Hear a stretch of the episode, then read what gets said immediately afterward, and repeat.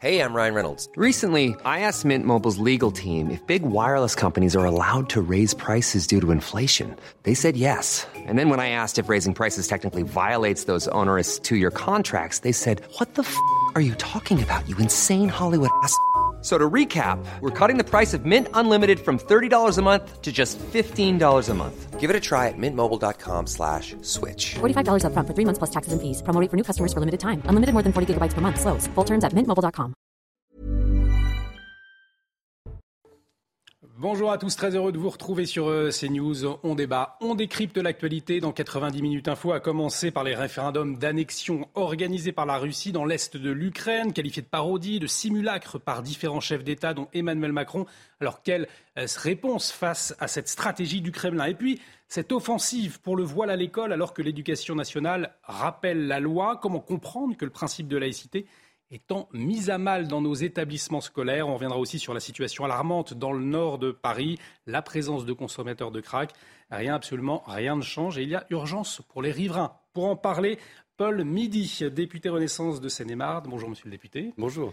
Jean-Michel Fauvergue, bonjour. Bonjour. Ancien patron du RAID, à vos côtés, Céline Pila, bonjour. Bonjour. Essayiste. On entend vos points de vue dans un instant, mais tout de suite, c'est le rappel des titres. Avec vous, Yann Effelet. Une audition importante dans l'affaire Jubillar, en détention provisoire pour meurtre sur conjoint. Cédric Jubillar est aujourd'hui sorti de cellule pour être auditionné par un juge. Un juge qui dispose désormais d'une nouvelle expertise qui prouve que le téléphone de Delphine Jubillar a borné juste à côté de leur domicile. Cédric Jubillar a toujours dit que son ancienne épouse était partie avec son téléphone. Les référendums d'annexion par la Russie, largement condamnés par la communauté internationale, ont débuté en Ukraine. Des scrutins qualifiés de simulacres par Kiev et les Occidentaux dans les régions contrôlées par Moscou. Ce vote en zone de guerre est une escalade de plus dans la guerre en Ukraine. Olivier de Carenfleck et ses invités reviennent dès le début du débat. Le gouvernement envisage d'augmenter le prix du paquet de cigarettes. C'est le journal Les Échos qui le révèle. Il pourrait passer d'environ dix euros trente actuellement à plus de onze euros. La dernière hausse date de fin deux mille vingt. Et toujours au chapitre économie, il est question de hausse des retraites. On voit ça avec Éric de Ritmaten, c'est la chronique éco. Votre programme avec Clésia, assureur d'intérêt général.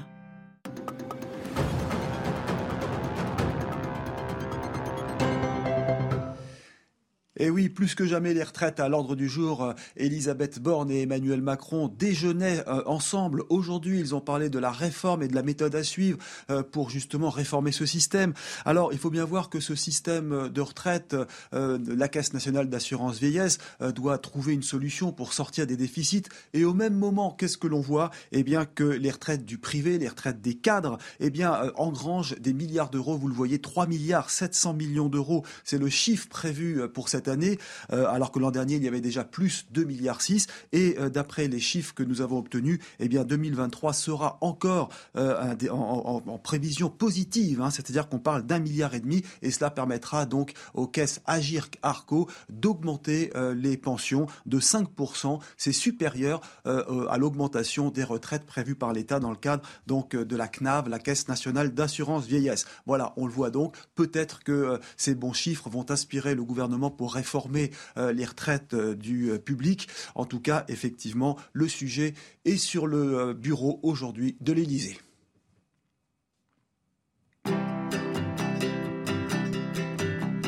C'était votre programme avec Clésia, assureur d'intérêt général. Avec quatre-vingt-dix minutes info, c'est parti. On va commencer avec la guerre en Ukraine, avec la tenue de référendums d'annexion par la Russie, de, dans les régions tenues par les séparatistes pro-russes. Ils ont commencé ce matin, et ce pour quatre jours. Une parodie, un simulacre hein, pour de nombreux chefs d'État, à commencer par Emmanuel Macron. Les explications de Maureen Vidal, on en parle ensuite. Les isoloirs et les urnes installés, les bulletins de vote imprimés et découpés, les électeurs des quatre régions ukrainiennes occupées par l'armée russe commencent à aller voter depuis ce matin. Pendant cinq jours, les citoyens des provinces de Donetsk, Zaporijjia, Kherson et Louhansk sont appelés à aller voter pour ou contre l'annexion de leur territoire par la Russie. Malgré le départ de nombreux habitants de ces régions, ceux qui sont restés disent être favorables. La Russie a toujours été notre patrie, si vous voulez vraiment le savoir. Et sans elle, nous n'avons tout simplement plus personne. L'Ukraine nous a abandonnés depuis longtemps. Je crois que tout dans la vie va changer avec le référendum. Parce que si nous sommes enfin unis à la Russie, tout sera complètement différent. Des réponses positives à la question qui ne font pas l'unanimité dans le pays. Loin des territoires occupés par la Russie, on ne partage pas le même point de vue. Ce référendum ne donnera pas le dessus à la Russie. Tout cela n'est qu'absurdité, bluff et manipulation politique pour nous effrayer, ainsi que les pays occidentaux avec leurs trucs nucléaires. J'ai pris une décision pour moi-même, soit l'Ukraine, soit la mort. Concernant le référendum, qu'est-il à dire des actions d'une personne malade? En pleine contre-offensive ukrainienne, les habitants de certaines régions du pays espèrent que la tenue de ces référendums permettra de faire revenir la paix. De leur côté, les autorités ukrainiennes ont d'ores et déjà annoncé qu'elles ne reconnaîtraient pas les résultats de ces élections. Euh, oui, oui. Paul Midy, député Renaissance de l'Essonne. Je me corrige, pardonnez-moi, j'ai dit Seine-et-Marne tout à l'heure. On a entendu hein, ces témoignages sur place dans l'est de l'Ukraine. Alors, il y en a qui sont pour ce référendum, euh, qui y voient peut-être une perspective de fait. Pour d'autres, notamment le chef de l'État Emmanuel Macron, c'est du simulacre. C'est le cas, selon vous ? Oui, bien sûr, c'est du simulacre. Euh, organiser des référendums de ce style en urgence dans un territoire de guerre, euh, sans observateurs internationaux, euh, en fait, c'est une action de propagande de M. Poutine. On ne peut pas la prendre autrement. Euh, et donc, c'est encore euh, voilà, une attaque à la souveraineté euh, de l'Ukraine et à l'État de droit. Donc, euh, il faut le prendre, je crois, comme une action de propagande euh, de M. Poutine. Céline Pila, une action de, de propagande, finalement, euh, qui nous dit que tout est en train de devenir de plus en plus dangereux aujourd'hui ? En fait, Vladimir Poutine fait tout pour acter en fait les possessions qu'il pense avoir conquis. Parce que là, dans cette histoire, l'idée, c'est d'opposer à la souveraineté ukrainienne un choix qui serait celui du peuple de ces provinces-là, qui, lui, serait naturellement euh, partisan de l'annexion avec la Russie. Donc, on pourrait opposer une forme d'autodétermination du peuple sur place à la revendication de souveraineté euh, de Kiev. Donc, du coup, euh, ce que tente de faire Vladimir Poutine, c'est d'écrire une histoire dans laquelle il n'est plus un envahisseur, mais finalement quelqu'un qui vient s'installer dans un endroit où il est accueilli et reconnu comme le maître légitime. Et il installe cette petite musique de manière à justement prendre aussi les Occidentaux au piège de leurs propres contradictions, c'est-à-dire qu'on est à la fois des gens qui ont des problèmes euh, avec notre propre souveraineté. On ne sait plus vraiment euh, qui détient la souveraineté au niveau européen, au niveau des États. On est dans un trouble euh, identitaire au niveau de l'Europe, ce que la Russie ne connaît absolument pas. Et d'un autre côté, ils utilisent en fait notre façon de, de magnifier l'autodétermination des peuples ou des minorités pour dire bah, « regardez, on est nous aussi dans cette histoire-là ». Donc on est en train de se faire piéger Euh, par un, un, une façon d'écrire l'histoire qui nous met, nous aussi, dans nos propres retranchements. Une stratégie finalement aussi un peu euh, militaire. Je vous donne la parole tout de suite, Jean-Michel Fauvergue. On va écouter le général Desportes, justement, qui nous explique précisément cette stratégie de Vladimir Poutine. Écoutez-le. Alors ça peut changer euh, beaucoup, au, au moins théoriquement. Quel est, quel est le jeu de, du président euh, Poutine ? C'est de repousser de trois cents kilomètres vers l'ouest la frontière à partir de laquelle ses intérêts vitaux sont attaqués. Et euh, on connaît déjà évidemment le résultat de ces, de, ces, de ces référendums. Donc à partir de la proclamation des résultats, on va se trouver dans une situation euh, nouvelle dans laquelle on va avoir des troupes ukrainiennes qui n'en vont pas chercher, ne vont pas se battre pour l'Ukraine, mais vont attaquer la Russie. Donc on voit bien que dans le droit russe, parce que pas plus que ça, évidemment, ce, ces référendums ne seront reconnus par personne, et même les amis de M. Poutine ont dit qu'ils ne le reconnaîtraient pas, euh, on, on se trouve dans une situation nouvelle qui donne un droit théorique et purement russe hein, au, à, au président Poutine à utiliser les armes nucléaires, ce dont il a menacé le monde d'ailleurs euh, avant-hier. Alors Jean-Michel Fauvergue, le général Desportes nous dit en somme, c'est une manœuvre, presque une manœuvre militaire hein, de Vladimir Poutine pour ensuite pouvoir justifier euh, ce droit d'utiliser l'arme nucléaire. C'est inquiétant. Hein. Alors il y a plusieurs manœuvres. Il y a une, une manœuvre politique euh, auparavant, euh, effectivement pour annexer euh, à ses yeux, aux yeux de Poutine officiellement, une région qui est, qui est riche en minerais et riche au niveau agricole, hein, il faut le rappeler aussi. Mmh. euh, c'est pas c'est pas rien. Euh, et ensuite, effectivement, il y a installé, comme ça a été dit, euh, euh, par Céline en particulier et aussi par par l'intervenant euh, militaire, pour installer aussi une nouvelle euh, une nouvelle autorité sur le sur le territoire. Le territoire deviendrait russe et attaquer ce territoire-là, ça serait attaquer la Russie. Alors, effectivement, euh, ça ça pourrait ça pourrait, je dis bien, j'en prends le, le, le conditionnel, euh, générer ensuite euh, des tensions qui fait que euh, Poutine dirait, à partir du moment où vous m'attaquez, eh bien, vous attaquez la Russie, j'ai tous les droits euh, pour me défendre, y compris euh, le droit d'utiliser les armes, les armes nucléaires.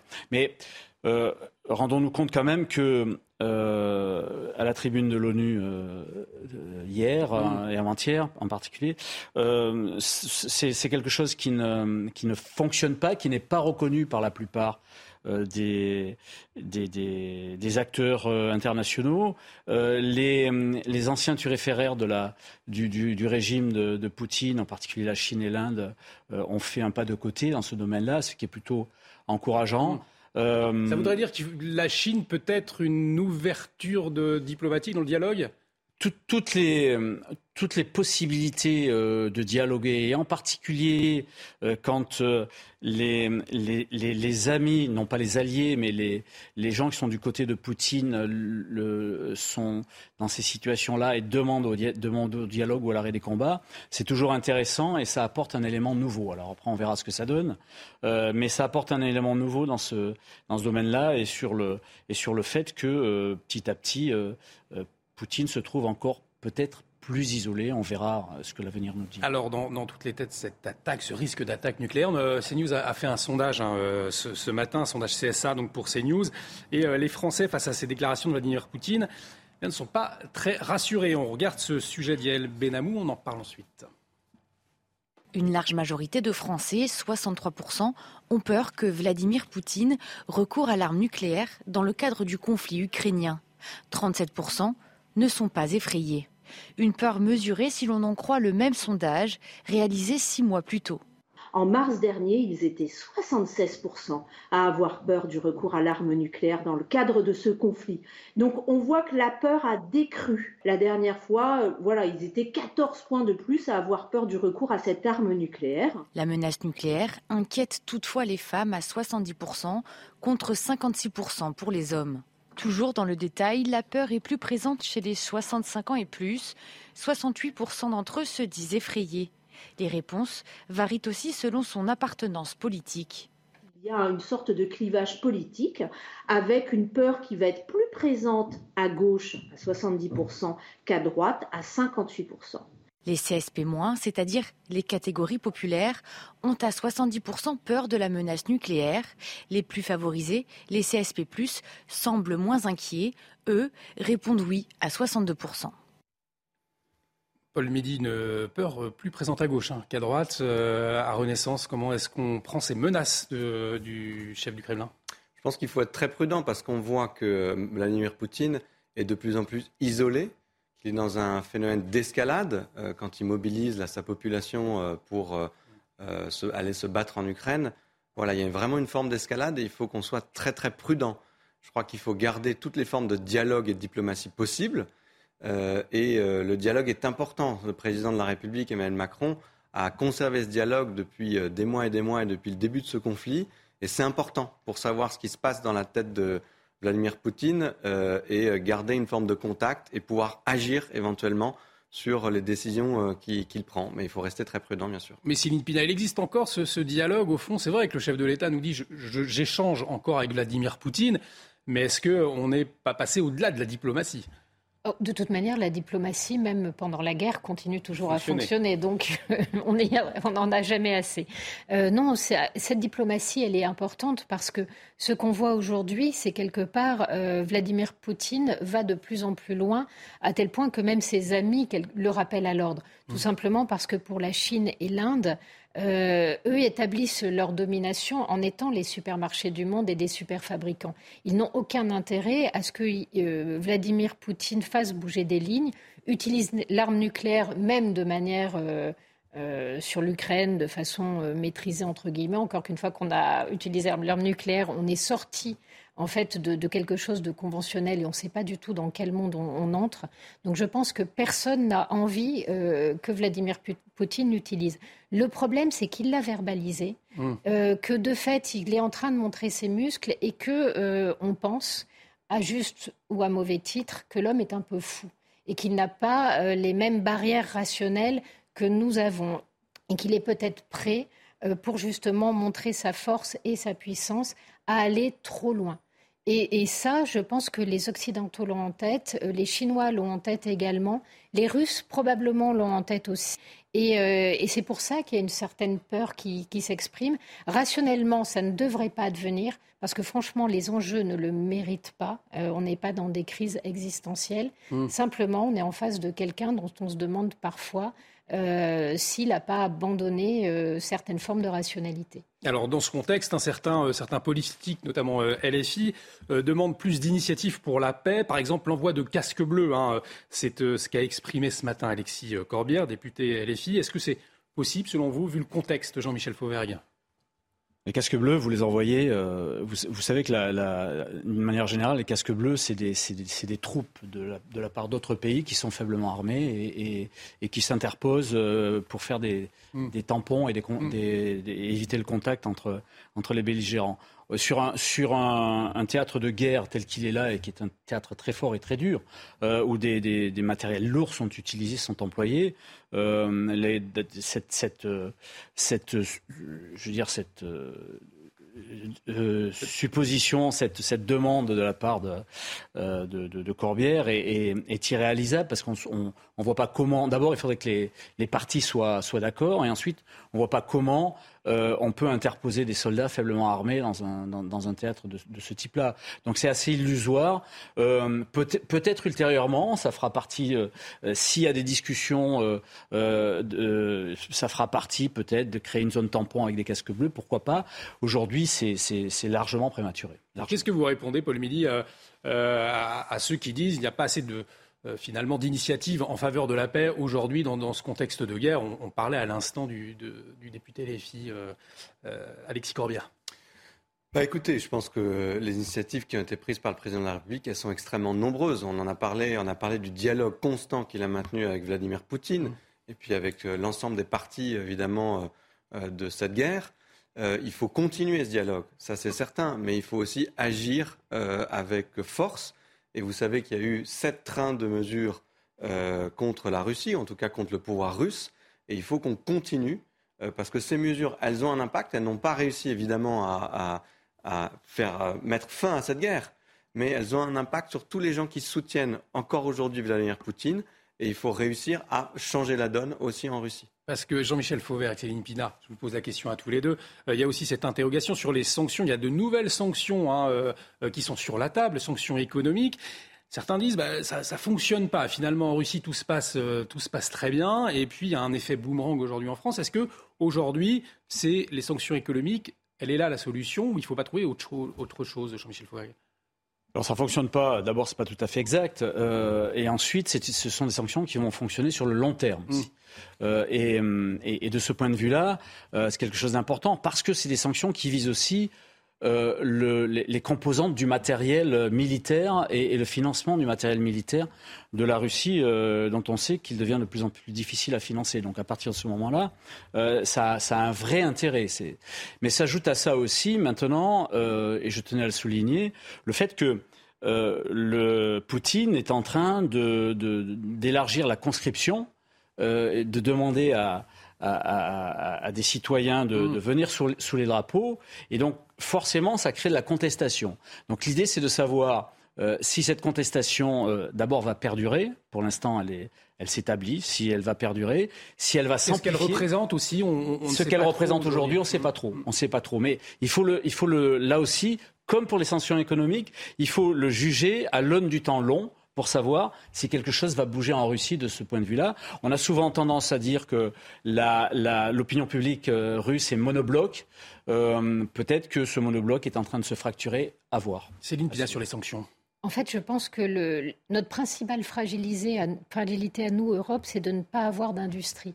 Et en fait, on a toujours vu que ce qui faisait qu'à un moment donné, la guerre basculait, c'était la capacité industrielle. Quand on avait les États-Unis à côté de nous avec une capacité industrielle monstrueuse, ça a permis de gagner la Première Guerre mondiale et de gagner la Deuxième Guerre mondiale.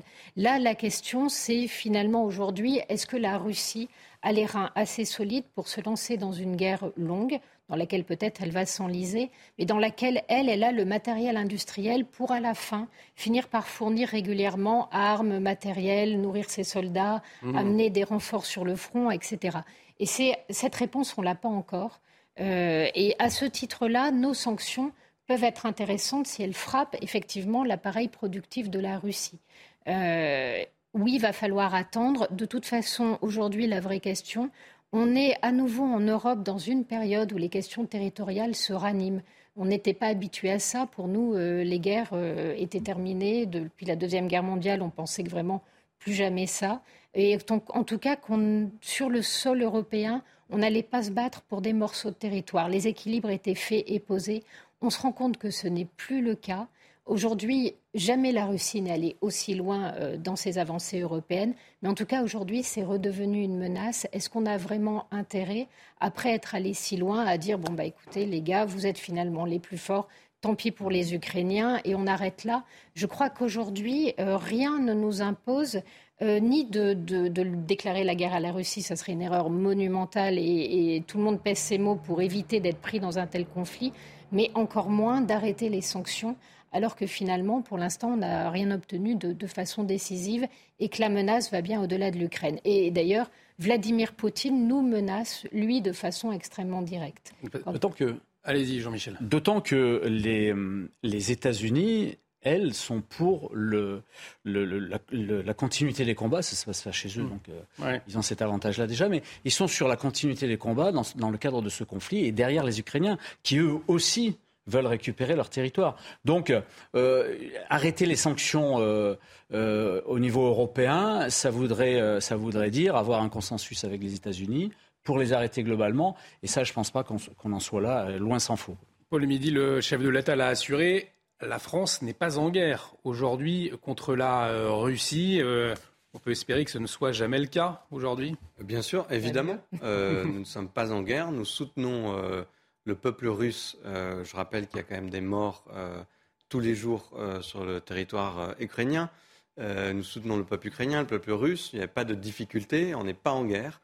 Euh, c'est important de le rappeler. C'est pour ça que les sanctions, elles visent aussi à taper euh, la capacité de M. Poutine à mettre en œuvre ses décisions. Euh, mais évidemment, nous ne sommes pas en guerre contre euh, la Russie. Alors, il nous reste à peine deux minutes avant de marquer une pause. Peut-être cette question. À la suite de la mobilisation partielle décrétée par Vladimir Poutine, l'Allemagne, elle a annoncé, c'était hier, qu'elle était prête à accueillir des déserteurs russes. La République tchèque, elle, elle l'a fait savoir ce matin. Elle n'accordera pas euh, de visa humanitaire pour les Russes, hein, de son côté. Donc, on voit qu'il y a, il y a des désaccords aussi sur cette question. Euh, est-ce que les pays européens doivent, doivent faire, selon vous, euh, comme, comme l'Allemagne, Céline Pila ? Il vaut mieux être prudent euh, quand vous ne savez pas exactement qui vous allez accueillir. Euh, d'abord parce que vous pouvez avoir des gens extrêmement abîmés. Ce qu'on voit aujourd'hui, sur, c'est que beaucoup de jeunes soldats qui sont envoyés se battre euh, en Ukraine sont des gens qui appartiennent à des républiques euh, un petit peu minoritaires de l'U R S S, qu'on va, qui ont très peu de chance par ailleurs. Euh, euh, donc euh, l'armée peut représenter pour eux une chance d'ascension sociale. Et ça peut être des personnes assez jeunes, assez fragiles, très abîmées par les combats, et vous ne savez pas qui vous récupérez. Euh, le problème, c'est qu'un soldat abîmé, ça peut devenir un homme très dangereux, parce que non seulement il a perdu tout équilibre, mais il sait très très bien manier les armes. Donc cette question d'accueillir les déserteurs russes, euh, je trouve ça un petit peu étonnant. Euh, c'est d'abord parce que ces gens ont peut-être, euh, sont peut-être pas d'accord avec la guerre, ont peut-être pas envie de quitter leur patrie pour autant. Mmh. C'est quand même, on n'imagine pas des razzias de cent mille personnes qui arriveraient. Paul, Paul Donc on trouve Midy, ça un peu ridicule. En, en, en, en dix secondes. Bah, je, je pense que si ces gens sont en danger dans leur pays, euh, après je le dis à titre personnel parce que je crois que le gouvernement n'a pas encore pris de position, mmh. mais moi j'y suis favorable. Si les gens sont en danger, les Russes sont en danger parce qu'ils ne satisfont pas aux décisions de M. Poutine, de partir en guerre, euh, je pense que c'est une bonne chose de les accueillir au titre du droit d'asile en France. Et on attendra donc la décision du gouvernement à ce sujet. On va marquer une pause. Dans un instant, on va revenir sur cette offensive en faveur du voile sur les réseaux sociaux. L'éducation nationale, elle, qui rappelle la loi. Restez avec nous. À tout de suite sur CNews. De retour sur le plateau de quatre-vingt-dix Minutes Info, bienvenue si vous nous rejoignez. Dans un instant, on va reparler de, de cette offensive en faveur du voile sur les réseaux sociaux, l'éducation nationale qui rappelle la loi. Mais avant, on va faire un point sur les dernières actualités et on va démarrer avec ce déplacement du ministre de l'Éducation nationale à Caen. Une visite en catimini au lycée Malherbe, dix jours après l'agression d'une professeure par un élève. Pap Ndiaye est venu rencontrer à huis clos les enseignants. Les cours ont été annulés ce matin pour reprendre cet après-midi. On écoute le ministre de l'Éducation. De la vigilance et en même temps, euh, il faut reconnaître euh, que euh, l'agression n'a pas été euh, détectée, en tout cas qu'il n'y avait pas de signes euh, évidents. Il y a une enquête qui est en cours euh, du côté de la justice et de la police. Il y a une enquête aussi du côté du C H S C T, donc une enquête administrative, et puis on attendra les, les conclusions. Euh, ma détermination, en tout cas, a été Euh, évidente ce matin, je pense, pour euh, les enseignants. Euh, je suis attentif euh, à leur sécurité, à leur bien-être, et je voulais aussi témoigner euh, de ma solidarité, de mon empathie, et puis les remercier. C'était il y a un an, les toxicomanes du jardin d'Éole dans le nord-est de Paris étaient délogés pour être déplacés vers la Villette. Alors quelle est la situation sur place un an après pour les riverains? Voyez ce reportage de Jeanne Cancar et de Fabrice Elsner. C'est la nuit le jour, oui. Parce que moi-même, on ne pouvait plus y passer. Enfin, on y passait avec réticence. Depuis le départ des consommateurs de crack il y a un an, Françoise ose enfin revenir dans le jardin d'Éole, où les animaux ont remplacé les toxicomanes, délogés de force. Mais à seulement deux kilomètres plus au nord, on replonge dans l'enfer du crack, porte de la Villette, où ont été déplacés les toxicomanes. Nuit et jour, ils achètent et consomment cette drogue bon marché. Ça, ça coûte dix euros, c'est même pas un gramme. Sous emprise, des toxicomanes déambulent dangereusement entre les voitures. À la vue de notre caméra, l'un d'eux nous jette une bouteille en verre. Devant ce supermarché, quotidiennement, des bagarres éclatent. Il y a quelques jours, le gérant a été blessé par l'un des consommateurs de crack et porte désormais des gants. Bah, c'est pour euh, me protéger le minimum. Souvent, les gens ils sont très violents. On a déjà eu des, des femmes, des hommes qui sortent des couteaux, qui nous menacent. Pour tenter de trouver enfin une solution durable pour les riverains et les toxicomanes, une réunion doit avoir lieu début octobre entre le nouveau préfet de police de Paris et les maires concernés par le fléau.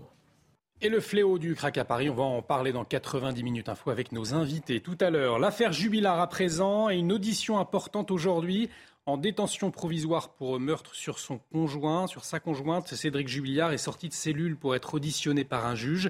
Un juge qui dispose désormais d'une nouvelle expertise qui prouve que le téléphone de son ancienne épouse a borné juste à côté de leur domicile. Cédric Jubillar a toujours dit qu'elle était partie avec son téléphone. Puis toujours au chapitre judiciaire, le procès euh, Mias, la conductrice du car, solaire, du car scolaire entrée en collision avec un train en deux mille dix-sept est jugée depuis lundi à Marseille.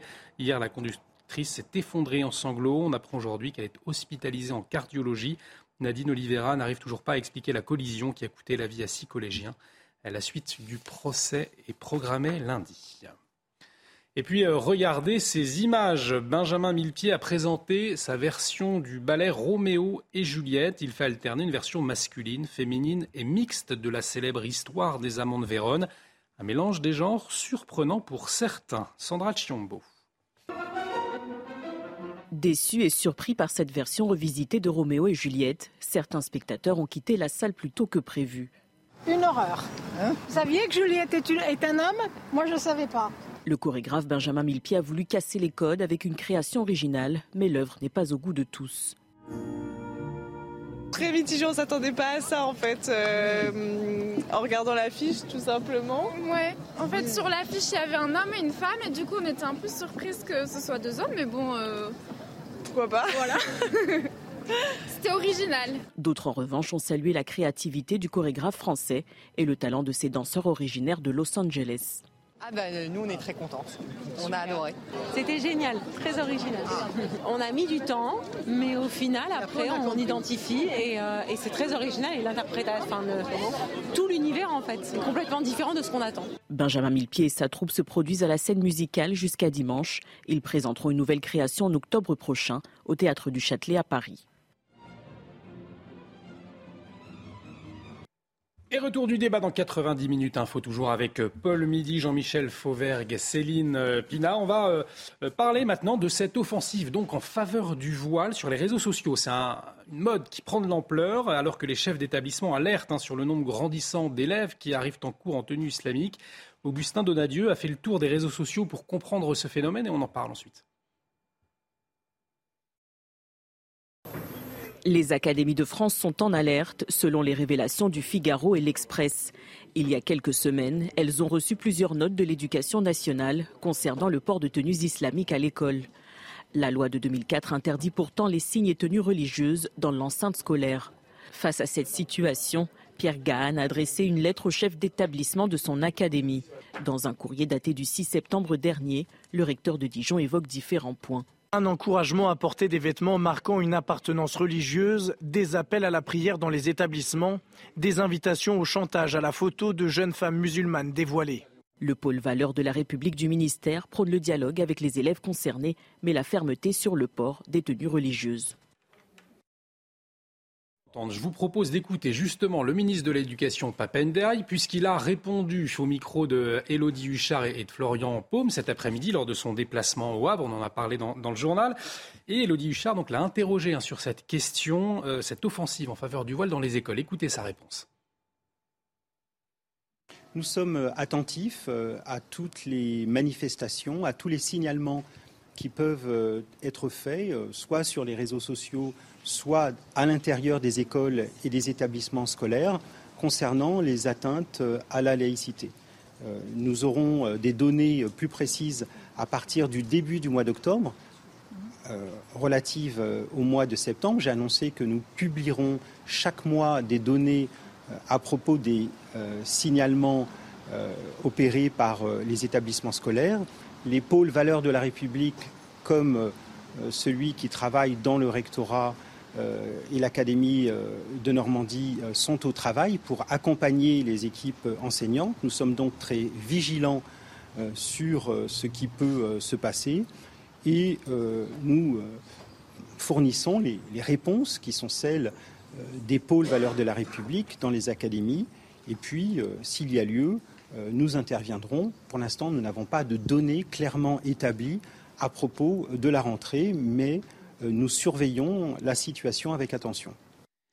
Céline Pina, c'est un, un phénomène, on en a déjà parlé sur ce plateau, qui, qui ne date pas d'hier hein, finalement. Là, le Pap Ndiaye nous parle de, de surveillance aujourd'hui. Est-ce qu'il aurait pas intérêt à passer à, à la vitesse supérieure au vu du contexte ?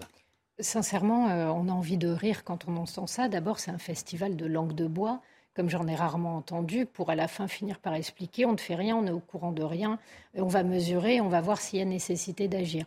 Le problème, c'est que les premiers rapports qui sortent, c'est deux mille quatre, le rapport Aubin, et que depuis, les choses n'ont cessé de, de s'amplifier. Le deuxième problème, c'est que pour les islamistes et pour un certain nombre de, d'associations qui se disent musulmanes, mais qui de fait sont islamistes, la question de la loi de deux mille quatre sur le port du voile est une question existentielle. Et donc le but du jeu est de la faire supprimer, en tout cas de porter des coups féroces là-dessus. Pourquoi est-ce qu'on a une montée en puissance dans cette rentrée de septembre ?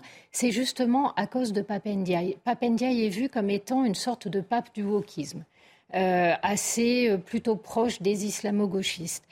Qu'il le soit ou pas, peu importe. En l'occurrence, les islamistes estiment que ce qui a été mis là, c'est un maillon faible. Ça montre la faiblesse et l'absence de détermination du gouvernement sur ces questions en la matière. Et donc, ils testent, ils testent et ils retestent. Et pour ce faire, ils utilisent les enfants parce que c'est exactement ce qui avait été fait en quatre-vingt-neuf avec ces jeunes filles voilées qui étaient venues tester en fait la laïcité de la République. Et malheureusement, on était en quatre-vingt-neuf, on a mis... Euh, des dizaines d'années avant de trancher, de faire cette loi de deux mille quatre. Aujourd'hui, ils se disent là, il y a une faiblesse. On a remplacé quelqu'un qui avait à tort ou à raison la réputation, M. Blanquer, d'être très pour la laïcité, pas quelqu'un qui a la réputation de n'en avoir pas grand-chose à faire, voire de ne pas être vraiment dans ces logiques d'égalité pure. Et donc, on va tester pour voir si on ne peut pas marquer des points. Et manifestement, ils ont raison de le faire parce que cette position-là, ce n'est pas une position. Imaginez, vous entendez votre ministre dire ça. Vous, vous êtes euh, principal de collège. Il euh, y a des atteintes mmh. qui sont portées. Vous avez envie de vous dresser drapeau de la République à la main, en vous disant « je serai suivi et soutenu ». Moi, j'entends ça, je me dis « je vais y aller très mollo ». Paul Midy, quand vous entendez, quand vous entendez Céline Pina nous dire ben, « c'est la faiblesse de Pap Ndiaye sur cette question du voile, justement, qui permet à ces mouvances islamistes ben, de, de, de se déployer aujourd'hui dans l'éducation nationale », vous répondez quoi ? Je pense quand même que, genre, un, je ne partage pas cette analyse, mais je pense qu'il ne faut pas inverser le système de valeurs.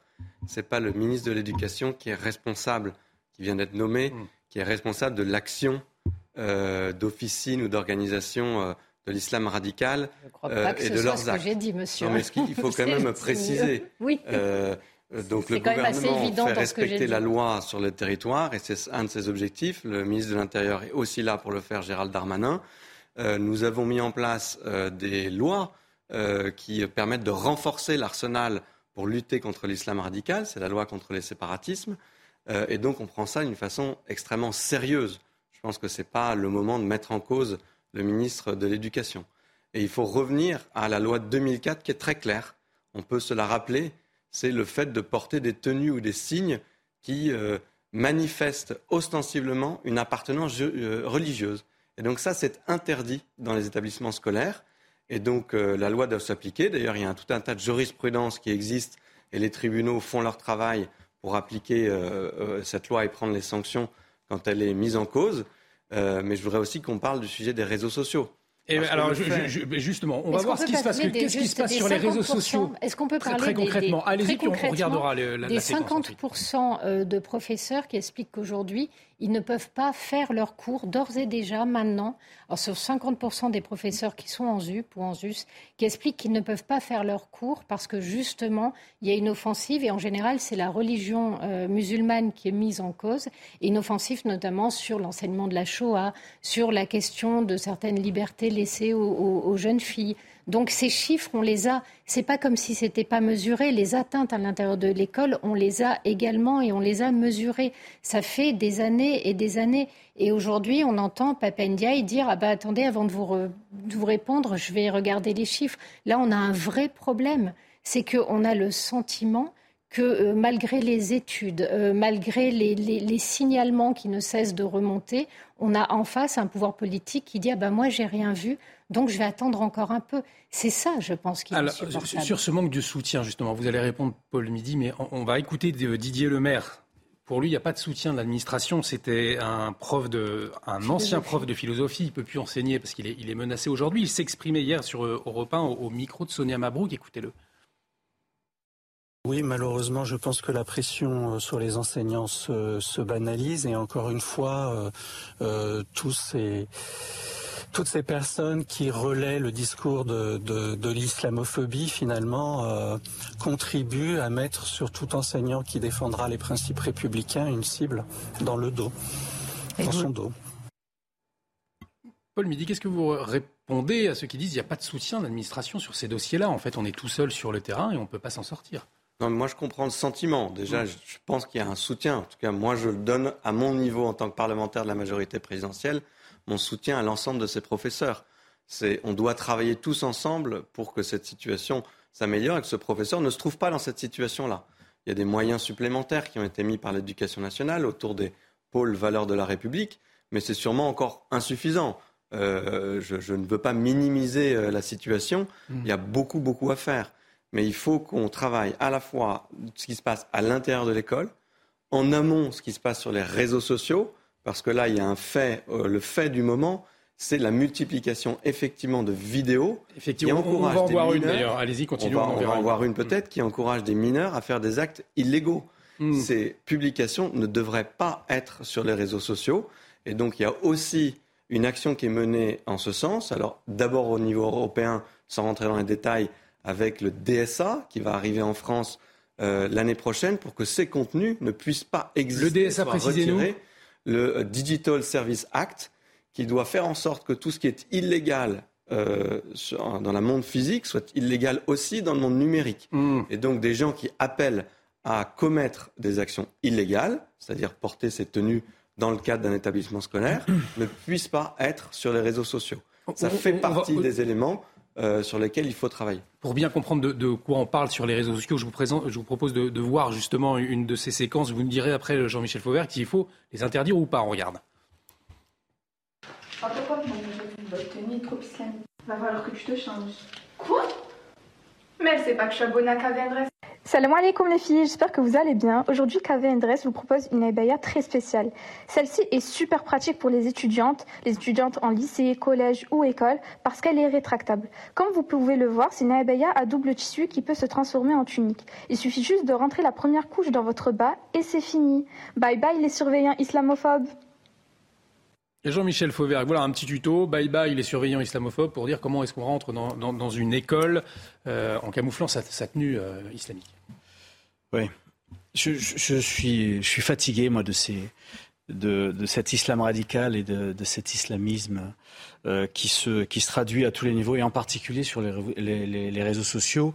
Euh, il faut savoir que quand on a été frappé euh, dans les années deux mille quinze et même avant, la, la, la, la, la France était, était visée Euh, pour un certain nombre de choses, mais en partie aussi parce que euh, elle défendait euh, les droits de la femme, le, le, l'égalité de l'homme et de la femme, et elle défendait aussi, euh, elle, elle avait pris aussi deux textes importants, un, un texte sur le, sur le voile, à l'intérieur de, le texte de deux mille quatre, on est en train d'en parler, et le texte sur la burqa, mmh. sur, sur l'espace public, l'interdiction de la burqa sur l'espace public. Ce sont des lois qui existent. Donc, à partir du moment où ce sont des lois qui existent, c'est des lois qu'il faut appliquer. Et qu'il faut appliquer désormais, désormais, sans aucune... Euh, c'est, Alors concrètement, c'est... on fait comment ? Ça veut dire quoi ? Ben, concrètement, on interdit, on interdit à ces, à, à ces jeunes de, de, de venir en cours, on les remet dehors. Mmh. Euh, concrètement, on les, on les poursuit s'il y a des, s'il y a lieu de poursuite pénale. Euh, concrètement, on applique cette loi-là. Et concrètement, on dit aux policiers et aux gendarmes, dans la rue, de, de verbaliser les, les, les, les gens qui portent une burqa. Et concrètement, on... On se mobilise parce que le gouvernement euh, s'est mobilisé, à la dernière, euh, est, est toujours mobilisé, mais s'est mobilisé justement sur la loi euh, contre les séparatismes, et parce que le président de la République, avant cette loi contre les séparatismes, a eu un discours fort, structurant, Euh, en désignant les ennemis de la République, que sont les wahhabites, que sont les, les, les frères musulmans, que sont les, euh, euh, les, euh, les salafistes. Euh, et et il, faut, il faut le combattre. Maintenant, il faut passer aux actes. Et il faut combattre dans tous les domaines. Et c'est vrai que euh, les discours, il y en a un peu assez. Et j'ai un peu l'impression que euh, j'avais déjà cette impression-là auparavant, mais que, que euh, Emmanuel Macron, euh, dans ses discours qui sont des discours très structurants, euh, on le voit sur l'immigration, le dernier discours qu'il a fait, et, euh, et d'un autre côté, euh, Gérard Darmanin, qui lui est sur le terrain, sont un peu isolés euh, dans, cette, dans cet ensemble-là, y compris au, au niveau du gouvernement. Donc il faut appliquer les lois qu'on a, et il faut combattre cet islamisme, cet islam politique sur tous les terrains. Il n'est plus temps de reculer, il faut combattre sur tous les terrains et en particulier sur celui-là. Mais Céline Pina, comment on explique du coup ce décalage entre la parole du président de la République, du ministre de l'Intérieur, parole ferme, le rappelait Jean-Michel Fauvergue sur ces questions-là, de, de port de voile à l'école, et puis sur la réalité du terrain avec ces, ces professeurs désemparés dans, dans certains quartiers qui ne peuvent rien faire et qui... Euh, et qui ne sentent pas le soutien de leur administration. Vous avez deux interprétations. La première, ça peut être, c'est un cynisme absolu, c'est-à-dire que euh, c'est le, euh, le bon flic et le mauvais flic. Autrement dit, vous en avez un ou deux qui portent le discours de fermeté, et par ailleurs, vous envoyez des symboles qui portent un discours euh, qui, lui, est exactement le contraire. C'est, par exemple, être très ferme sur ces questions de voile dans le discours, et à côté de ça, M. Pap Ndiaye va mettre dix jours avant d'aller voir Euh, un professeur qui s'est fait euh, poignarder. Euh, un temps pareil, on a rarement vu ça quand même sur quelque chose qui ressemblait vraiment à l'agression qu'avait subie Samuel Paty. Donc comment voulez-vous penser qu'un gouvernement a une ligne quand vous avez de telles incohérences au sommet ? D'un côté euh, Darmanin, de l'autre côté Pap Ndiaye, comme quand on a d'un côté Darmanin et de l'autre côté un ministre de la Justice qui, à tort ou à raison, est vu comme étant euh, le ministre des délinquants, entre guillemets. Quand vous envoyez des messages contradictoires, personne ne comprend que vous avez une ligne et le résultat, c'est que les, les, les corps intermédiaires se mettent en retrait. parce que vous n'allez pas prendre des balles si vos chefs n'ont même pas dit si vous avez raison de vous porter en avant ou pas. Donc euh, il y a un cynisme très fort, le côté attrape-tout, le côté et en même temps. Ou alors, effectivement, on a un président qui est très isolé par rapport à sa base. Et ça, c'est très ennuyeux parce que, pour le coup, sur ces questions-là, les Français sont plutôt d'accord avec lui. Et peut-être que sur cette question, je lui ferai un peu de crédit malgré tout. Mmh. Parce que je remarque qu'il est allé se battre au niveau de l'Europe pour demander justement qu'on arrête de subventionner les frères musulmans euh, et qu'il est un petit peu seul à le faire. Parce que euh, une partie des vidéos qu'on a sont soit tournées ou diffusées par Al Jazeera, qui a, euh, on devrait se, s'interroger sur les chaînes qui diffusent en France et qui diffusent une idéologie islamiste sans aucun contrôle. On n'est plus dans la liberté d'expression dans ce cadre-là pour vous ? Bah, à un moment donné, quand vous diffusez euh, des éléments qui sont contraires à tout le contrat social d'un pays... Euh, la, la liberté d'expression, elle a toujours des limites. La limite, c'est vraiment la limite entre la peau et la chemise. Autrement dit, je peux euh, insulter la religion de quelqu'un. C'est peut-être tout à fait stupide de ma part. Je peux insulter sa religion, me moquer de ses croyances, me moquer euh, des légendes ou des hommes auxquels il croit. En revanche, si j'appelle à la haine à raison de sa religion, à ce moment-là, là, c'est interdit. C'est ça la différence entre la peau et la chemise. Une chemise, vous pouvez l'abandonner. Votre peau, vous ne pouvez pas vous en défaire. Appeler à la haine en, rayon des, en raison des croyances ou de la couleur mmh. de quelqu'un, ça, c'est impossible. En, en revanche, critiquer ou moquer ce en quoi il croit, ça, c'est possible. Et, et tant qu'on n'aura pas compris cela, on aura du mal. Là, la question de savoir qui diffuse des contenus sur notre sol, c'est une question de souveraineté. Il faudrait peut-être qu'on s'en réempare. Sur l'Europe, il faudrait peut-être qu'on soit beaucoup plus ferme parce qu'effectivement, euh, le Parlement européen, sur la question de l'islamophobie, a reçu tous les, toutes les, les, les associations de frères musulmans. À un moment donné, il va falloir demander des comptes aussi très précis sur ces questions-là. Paul Midy, ça passe donc aussi par une, une action sur les réseaux sociaux pour euh, vérifier d'où viennent ces vidéos, qu'est-ce qu'il y a euh, derrière et le cas échéant, eh bien les supprimer, c'est ça ? Exactement. L'action, elle doit être double. À la fois, euh, quand on trouve des vidéos de ce genre, on doit faire en sorte qu'elles ne puissent pas exister sur les différents réseaux sociaux. Et donc, les réseaux sociaux eux-mêmes ont leur responsabilité. Mais il faut, nous, en tant que législateurs, on les oblige à pouvoir contrôler et très rapidement enlever ce type de contenu.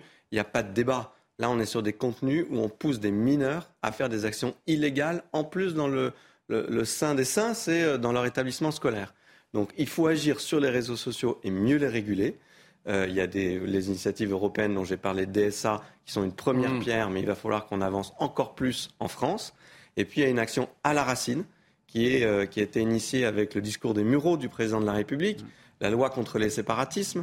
C'est tous ceux qui peuvent être derrière, les organisations qui luttent pour euh, cet islam radical politique, qui veulent abattre la République, puisqu'ils veulent que les lois religieuses euh, soient au-dessus des lois de la République. Il faut qu'on, se, qu'on, qu'on les combatte. Euh, et qu'on les trouve, euh, évidemment, c'est le travail euh, du euh, ministère de l'Intérieur notamment. Il nous reste un peu plus d'une minute avant de marquer une pause. Vous conclurez, Jean-Michel Fauvergue, sur cette question. J'ai juste une question euh, à vous poser concernant Pap Ndiaye. Il n'est venu que dix jours après l'agression de cette professeure. Céline Pila le, le soulignait. Comment vous l'expliquez ? je, je n'ai pas les raisons, mais j'imagine que c'est pour d'autres raisons que considère, qu'il considérait que ce soit un, un sous-sujet.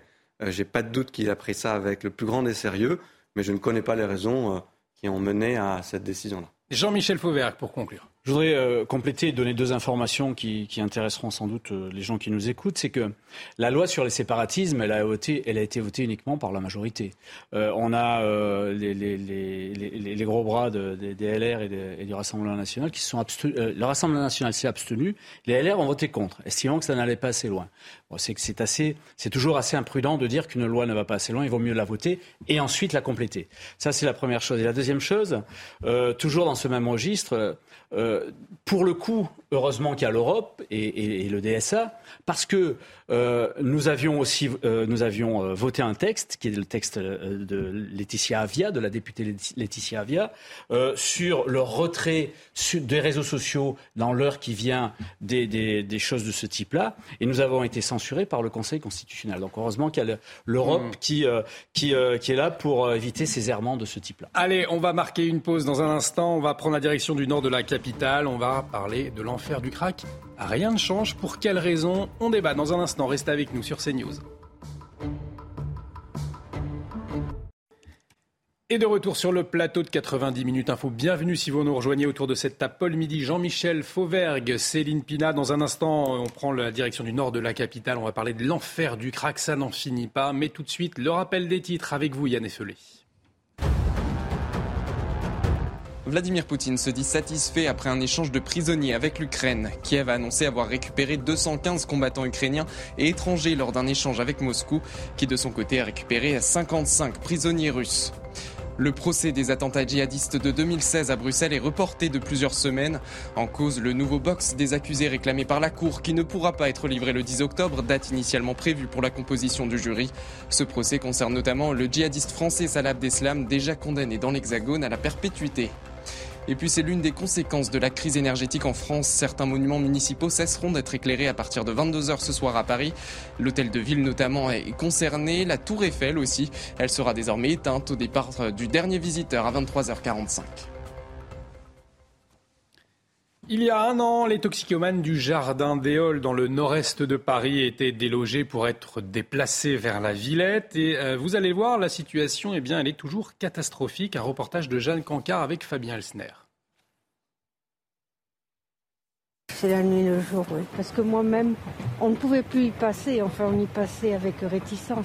Depuis le départ des consommateurs de crack il y a un an, Françoise ose enfin revenir dans le jardin d'Éole, où les animaux ont remplacé les toxicomanes, délogés de force.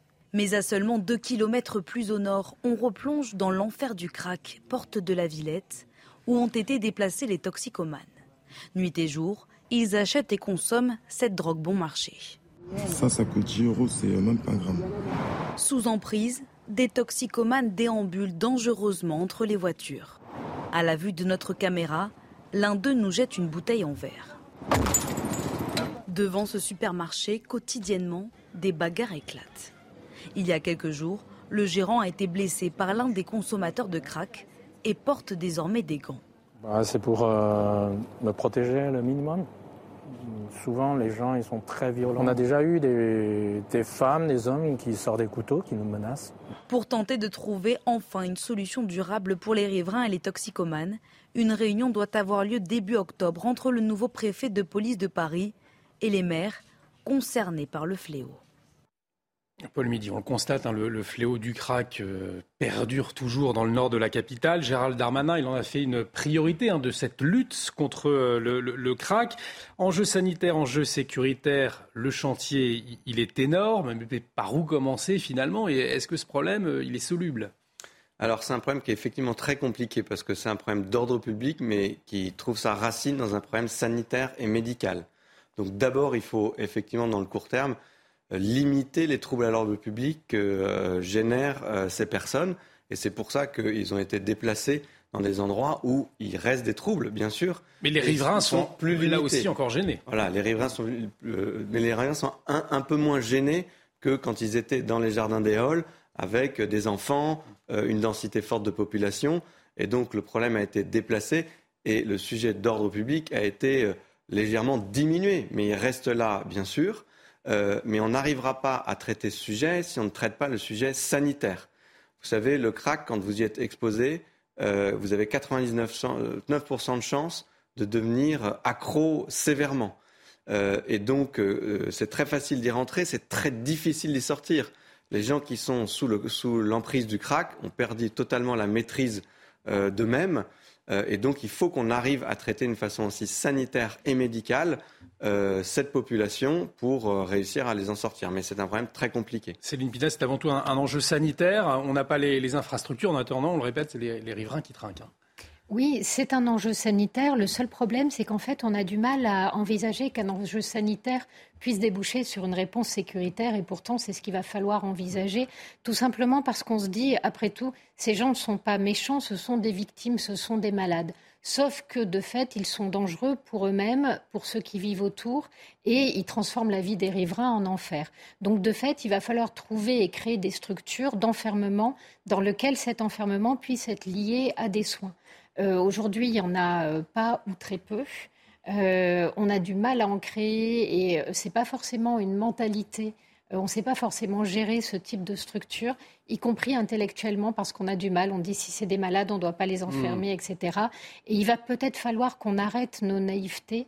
Et de temps en temps, être humaniste, ça peut passer par une certaine fermeté et une certaine rigueur. Mais là, il est clair qu'on ne peut pas laisser la situation euh, là-dedans. Sinon, ils vont tourner dans tout Paris. Parce qu'on a déjà vu les jardins d'Éole. Aujourd'hui, on est à la Villette. On sait qu'à un moment donné, la Villette deviendra insupportable. Il faudra les faire tourner ailleurs. Et on sent que ce n'est pas une solution. Donc euh, aujourd'hui, il va falloir assumer euh, sans doute des politiques d'enfermement qui ne sont jamais faciles ni à penser, ni à concevoir, ni à mettre en œuvre. Jean-Michel Fauvergue, vous avez une, une grande carrière au sein de la police nationale. Vous avez été euh, confronté à ce type de problème, au problème du crack ou pas lors de votre carrière. Et, et si oui, oui est-ce que c'est, on peut le résoudre ? Oui, le, le, le, il, faut, il faut savoir que le crack, c'est du chlorhydrate de, de cocaïne, s'il y a de la cocaïne dedans, euh, qui, que, que l'on fait bouillir avec de, de, du, du chlorure de sodium ou du chlorure de, ou de l'ammoniac. Et, et au bruit, quand il se cristallise, ça fait crack. C'est pour ça qu'on appelle ça le crack. Et il est fumé avec une pipe à eau. Et dès les premières prises, ça crée une dépendance et ça crée des troubles psychiques, euh, souvent irréversibles et, et avec des, des, des situations d'agressivité. Le, le, le crack est apparu euh, assez rapidement sur les Antilles. Et moi, j'étais directeur départemental de la sécurité publique dans les années deux mille à, en Guyane, à Cayenne, et j'étais confronté quotidiennement à des cracos, on appelait ça des cracos, euh, qui déambulaient dans, le, dans les rues de Cayenne et qu'on évacuait. Et on n'avait pas de structure euh, médicale d'enfermement, vous a, et vous avez raison de le dire, Céline, d'enfermement adapté euh, pour, pour, euh, pour pouvoir les, les traiter. Donc, ils revenaient dans la rue. C'est un peu ce qui se passe à Paris. Il est apparu, le crack, dans les années quatre-vingt-dix sur Paris, d'ailleurs dans le même endroit, à la porte de la Chapelle. Euh, et il y, y a très peu, du, de, heureusement, de, de, de personnes qui sont euh, accros euh, au crack. Euh, mais il faut effectivement les traiter de, à la fois de manière médicale et à la fois sous le, sous le, sous enfermement médical. Parce que ces gens-là, à l'extérieur, peuvent être dangereux. Ils ont des comportements euh, euh, aléatoires, en particulier quand ils sont interpellés par la police. Et donc, il faut, les, il faut le traiter de cette manière-là et de manière particulière. Mais au-delà de ça, je pense que le problème des, des stupéfiants en France et en Europe occidentale est un problème important qui mériterait un, un, un grand plan euh, de lutte contre les stupéfiants. Gérald Darmanin a prévu de, de partir en Afrique de l'Ouest justement oui. pour, pour régler aussi par la voie diplomatique un ce type de problème, pour pouvoir évacuer mieux les, les dealers par exemple. Ça passe aussi par là euh... Oui, bien. Oui, bien évidemment que, bien évidemment que dans la lignée de ce qu'il avait dit, euh, et il a raison, c'est-à-dire l'expulsion des gens, euh, qui, qui, des étrangers en situation, euh, même, même en situation régulière, mais qui, qui, qui profitent des deals et qui, qui travaillent sur le, sur, sur les stupes. Bien évidemment qu'il faut les expulser. Et pour les expulser, il faut, euh, si j'ose m'exprimer ainsi, dealer avec les pays aussi pour qu'ils, mmh. pour qu'ils nous donnent les, euh, les, les passeports consulaires et pour, pour qu'ils récupèrent ces gens-là. Bien évidemment qu'il a raison de faire ça. Euh, ça ne va pas être facile parce qu'il y a des résistances de ce point de vue-là. Paul Midas, on, on le disait, pas d'infrastructure pour euh, accueillir hein, ces, ces personnes en, en, en situation d'addiction euh, avec le crack. Et ça fait des années que ça dure et, et rien ne change. Qui est responsable selon vous ? La maire de Paris, le gouvernement, le préfet de police ? Vous savez, je pense qu'on est tous co-responsables, donc le but n'est pas de pointer les uns ou les autres. Je pense qu'il faut qu'on travaille ensemble, l'État, les différentes municipalités euh, qui sont en charge de ce sujet. Comme l'a dit Madame, euh, il y a deux victimes. Il y a d'abord les riverains qui, sont, qui vivent un enfer euh, dès qu'ils sont euh, proches de ce type de groupe de personnes. Et puis euh, les cracomanes eux-mêmes sont victimes d'un produit. Euh, ils sont malades, ils sont sous l'emprise d'un produit euh, dont il est impossible ou quasiment impossible de se défaire. Et donc, sur le, pro- le sujet de troubles à l'ordre public, il y a euh, l'État met les moyens, il y a entre cent et deux cents euh, fonctionnaires de police qui sont mobilisés seulement sur le point de la Villette. Euh, mais il faut qu'on mette sûrement beaucoup plus de moyens sur les aspects sanitaires, peut-être changer de logique euh, et aller plus loin sur euh, la façon, peut-être avec des, de l'enfermement médical, Euh, s'il le faut, pour soigner ces personnes et arriver à les sortir euh, de l'emprise de ce produit qui est absolument dramatique. Je vous propose d'écouter Tarak Sassi, le, le fondateur du collectif Paris Anti-Crack, et vous souhaitiez réagir, Jean-Michel Fauvergue et Céline Pila ensuite. On l'écoute. Pour nous, euh, résidents euh, des quartiers de la Chapelle, de Stalingrad et de Éole, euh, la, la chose n'a jamais euh, vraiment changé parce que le, le jardin d'Éole est un jardin énorme. Et dans une partie du jardin Éole, il y a toujours eu en fait une certaine concentration euh, de dealers et de toxicomanes qui ont toujours été présents. Quand historiquement un point de crack est présent, euh, c'est simple, on sédentarise à travers des structures, à travers des hôtels euh, euh, sociaux. Et là, bah, c'est euh, au libre choix de Gaïa, Aurore, euh, au libre choix bah, de l'A R S et de tous ces euh, offices qui, qui décident euh, pour la population de sédentariser aussi bien la drogue, la violence. Jean-Michel Fauvergue, on le sait, Saint-Denis qui accueille les Jeux olympiques, oui. Ça va être compliqué ? Ça va être compliqué sur les Jeux olympiques. Euh, je pense que, euh, j'espère en tout cas que les choses se, seront réglées sur le site. Vous avez vu que sur le site de Éole, pour l'instant, il n'y a plus de problème parce qu'ils sont partis ailleurs. Donc ça se passe. Ça veut dire quoi ? Ça veut dire qu'on les redéplace ouais, une nouvelle passe... fois ? Alors, j'espère en, en tout cas que d'ici les Jeux Olympiques, il y aura ces structures dont on appelle de nos voeux, et cetera, et que le problème sera pris différemment. Euh, euh, moi, juste ce que je voudrais dire aussi, c'est que dans la loi sécurité globale, on a voté euh, pour la création d'une police municipale à Paris, et que euh, la police municipale, alors la police nationale peut venir sur les lieux du crack pour pour intervenir sur une bagarre, et cetera. Mais compte tenu des missions, elle n'a pas le temps de s'implanter. Mmh. Les polices municipales servent à ça, à être sur place, à rester sur place. En particulier, il le disait l'intervenant, dans les jardins, dans les jardins parisiens où, où s'installent des, non seulement des, des cracos, mais des vendeurs de stupes aussi. Donc, il faut que ces, polices, ces policiers municipaux fassent leur apparition. On les voit de moins, on les, on les voit toujours pas. Euh, fassent leur apparition et aident la police nationale dans le continuum de, de sécurité que nous avions appelé de nos voeux et que nous avons voté. Céline Pila, pour conclure sur ce dossier. Oui, c'était simplement pour dire la co-responsabilité, c'est vrai que ça existe, mais c'est souvent un prétexte pour que personne ne soit responsable de rien. Et c'est ce qu'on voit sur trop de dossiers. Donc à la fin, je suis d'accord, jeter des têtes à la foule, ça n'a jamais fait grandir qui que ce soit.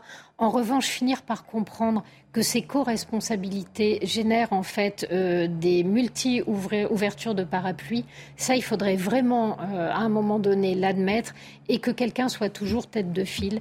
Parce que sinon, on ne s'en sortira pas. Et enfin, pour deux mille vingt-quatre, à mon avis, on pourra peut-être les planquer temporairement. On est déjà en deux mille vingt-deux. D'ici à ce que ces structures existent, je crains que non. On est déjà en crise sur les hôpitaux en termes de soignants. Euh, ça va être compliqué de créer des structures euh, de ce type euh, de, dans la situation actuelle. Et on suivra bien évidemment euh, l'évolution dans le nord de, de Paris. On suivra de, de très près sur CNews, hein. L'enfer du crack, donc, dans le nord du Paris. Euh, on va passer maintenant euh, à la France insoumise. Euh, la France insoumise dans la, dans la tourmente hein, ces, ces derniers jours, dans la tourmente à la fois avec euh, l'affaire Quatennens et puis euh, euh, en même temps avec le comportement de son leader, Jean-Luc Mélenchon, qui pose question, même, même en interne finalement. Emmanuel Bompard, le député euh, L F I, s'est exprimé ce matin au micro de Laurence Ferrari, justement Euh, à propos de l'affaire euh, Quatennens, des propos sur lesquels il est revenu dans l'après-midi par voie de communiqué. On écoute euh, Emmanuel Bompard ce matin, on parle de son communiqué ensuite et vous réagissez. J'essaye de faire la part des choses. Une gifle n'est jamais acceptable, mais une gifle n'est pas égale à un homme qui bat sa femme tous les jours. Et une gifle n'est pas égale à une personne qui est accusée de viol après avoir drogué les personnes qui l'accusent. En tout cas, c'est les accusations qui oui, sont portées à son encontre. Pas, Ce sont des accusations. Bien évidemment, il y a aussi de la présomption d'innocence. Il faut qu'on arrive sur ces sujets à avoir de la nuance. Alors, Manuel Bompard, qui est revenu hein, sur ses propos euh, dans un communiqué, on le voit à l'antenne, euh, il parle d'une mauvaise polémique, hein, et bon, il affirme qu'une euh, gifle n'est jamais acceptable, euh, mais il précise ses propos en disant la, la proportionnalité de la peine dans le droit français. Voilà, je rappelle seulement des principes fondamentaux en droit, proportionnalité de la peine. Euh, par conséquent, une gifle ne sera pas sanctionnée aussi sévèrement que des coups répétés pendant des mois, voire des années. De même, une gifle n'est pas la même chose qu'un viol et la fréquence répétée d'une violence est une circonstance aggravante d'un point de vue juridique, ce qui modifie la hausse, les peines encourues. Et c'est tout à fait normal, Jean-Michel Fauvergue, votre ah, réaction.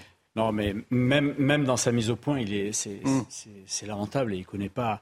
On, on voit qu'il connaît pas le, les choses dont il parle. C'est-à-dire que euh, il y a une différence entre recevoir une gifle de la part euh, de, de la part de quelqu'un qui a la même carrure que vous, recevoir une gifle euh, quand, quand vous êtes euh, physiquement euh, défaillant. Une, une personne, par exemple, âgée, qui va recevoir la gifle d'un agresseur ou de plusieurs agresseurs, euh, elle est, elle, elle sera pas traitée de la même manière. Mmh. Donc il faut, il faut arrêter ça. Je pense que la proportionnalité, eux, ils la voient. Quand je dis eux, c'est la France insoumise. Euh, ils la voient euh, du, du fait que c'est, euh, euh, elle sera moins proportionnelle si c'est à la phrase, ins- si c'est Euh, un sujet qui frappe la France insoumise que si ce sont les autres, quoi. Vous voyez, vous voyez à peu près ce que je veux dire. Mmh. Donc ça, c'est quand même assez scandaleux. Le, le, il est en train de nous, de nous réinventer des proportionnalités qui existent et qui, ça s'appelle le code pénal, le, le, la, cette proportionnalité-là. Donc ils sont en train de ramer pour rattraper euh, euh, la, la, l'affaire Quatennens, qui a reconnu Euh, avoir, avoir mis une gifle. Et comme il a reconnu, sur ce titre-là, la présomption d'innocence n'existe plus. Il faut qu'il démissionne de son poste de député. Ce, ce, ce monsieur-là ne peut plus voter des lois qui vont protéger les femmes. C'est pas possible. Quant à, quant à son, son leader euh, euh, charismatique, euh, je pense qu'il est de moins en moins charismatique, qu'il a de plus en plus de problèmes pour... Euh, pour euh, pour s'adresser aux gens, en particulier maintenant aux... Alors avant, il avait du mal à s'adresser aux policiers, mais ça, on arrive à le comprendre compte tenu de son caractère et, et du passif qu'il a, puisqu'il a été condamné là-dessus. Mais il a de plus en plus du mal aussi, maintenant, à parler aux, aux journalistes. Avec... Journaliste, puisqu'il a fait une tapote hein, sur la, voilà. la, la joue d'un, d'un journaliste. C'est, c'est d'un, d'un, d'un paternalisme, et d'un, d'un, c'est même pas paternaliste, c'est, c'est d'une, d'une, d'un mépris euh, total, total. Euh, là aussi, il faut qu'il, faut qu'il se repose un peu, qu'il, qu'il, qu'il, qu'il se mette au repos. Quand même. Céline Pina, cette mise au point de Manuel Bompard après ses propos sur, sur notre antenne, des propos qui ont fait réagir hein, vivement sur les réseaux sociaux notamment. Est-ce que vous êtes convaincu ou pas par, par ce communiqué euh, je, trouve, je trouve que rappeler malgré tout qu'il faut une proportionnalité entre les peines mmh. et les faits est une très bonne chose. Mais ce qui peut être très amusant, c'est que les premiers... Euh, à être, j'allais dire, des social justice warriors, c'est bien la L F I. Donc le problème, c'est qu'aujourd'hui, euh, ils payent par là où ils ont péché. Autrement dit, c'est la L F I les premiers qui ont expliqué que la vie privée était quelque chose de politique, qui pouvait être exploité dans un cadre électoral, notamment euh, pour dégommer en général leurs adversaires. Ce sont eux aussi qui ont euh, eu des exigences de, de puritanisme, Euh, voire de, de, de, de, de pureté euh, morale qui font qu'aujourd'hui, ils sont les premiers à être éclaboussés par leur propre turpitude. Voilà, ils, ils payent par là où ils ont péché. Mais euh, est-ce que pour autant, euh, M. Quatennens doit euh, démissionner ? Sincèrement, moi, je réserverai ma réponse, ne serait-ce parce que je prends le cas d'un député qui, lui, a failli tuer quelqu'un. Il s'appelle M J Delguerab. Il mmh. s'appelait, enfin, il s'appelle toujours. Il était élu euh, de la majorité de M. Macron.